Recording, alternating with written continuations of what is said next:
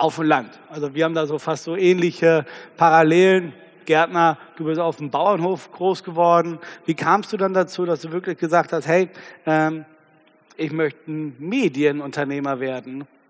Äh, das war bei mir einfach so eingepflanzt. Und ich habe auch nie hinterfragt, warum das so ist.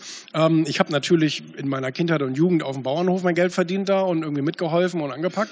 Aber ähm, habe schon immer so, seitdem ich, ich weiß es nicht, seitdem ich so 12, 13 bin und anständig lesen kann, habe ich mich für Medien interessiert. Und habe also auch schon eben als junger Bengel dann irgendwo im Café gesessen und habe die Financial Times gelesen und, und, und solche Sachen und habe mich einfach dafür interessiert, wie das gemacht wird, was da passiert und dass sich alles so schnell verändert und so weiter. Fand diese, diese, diese Welt so wahnsinnig spannend, wollte dann gerne auch eine berufliche Orientierung dahin finden, habe ich aber so schnell nicht gefunden, habe dann erstmal eine normale kaufmännische Ausbildung gemacht und bin dann also habe mir dann während meiner Ausbildung tatsächlich, da war ich dann 18, 19, 20, habe ich mir nebenbei eine kleine Medienagentur aufgebaut, weil ich habe gedacht, ach Mensch, vielleicht kann ich so irgendwie so als Quereinsteiger in diesen Bereich reingehen, den ich eigentlich liebe und wo ich gerne was machen möchte.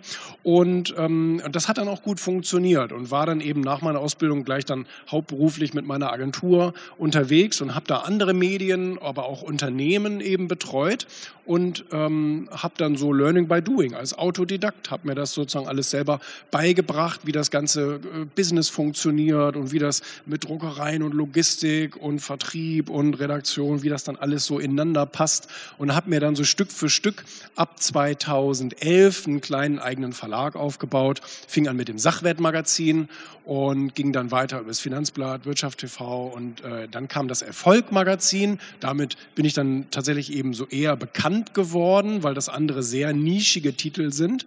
Und ähm, jetzt kam noch das Founders Magazin dazu. Das ist so der Weg. Und durch das Erfolg Magazin kam auch die Buchgeschichte, dass ich zwei, wann war das überhaupt? 2000 ähm, 18 äh, ne? oder 19 ähm, kam dann, nee 18, kam dann das Buch Erfolg raus. Das war eigentlich nur eine Essenz aus den ganzen Gesprächen, die ich bis dahin dann schon gemacht hatte mit ähm, Wladimir Klitschko und ähm, Jürgen Drews und ähm, äh, wie, wie, heißen sie denn überhaupt alle?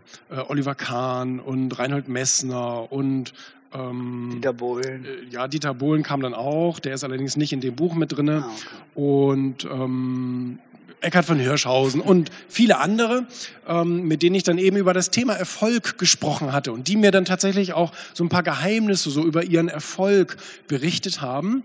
Und das habe ich dann da alles reingeschrieben. Und äh, genau, so, so fing das mit der Buchgeschichte dann an. Also ist es vielleicht ja sozusagen eine Neufassung von Denke nach, werde reich, ja, das kann man so sagen. Napoleon Hill ist natürlich so ein bisschen, dass der auch mit ganz vielen genau. ähm, erfolgreichen Leuten gesprochen hat. Wer kennt das Buch? Denke nach und werde reich. Sehr gut.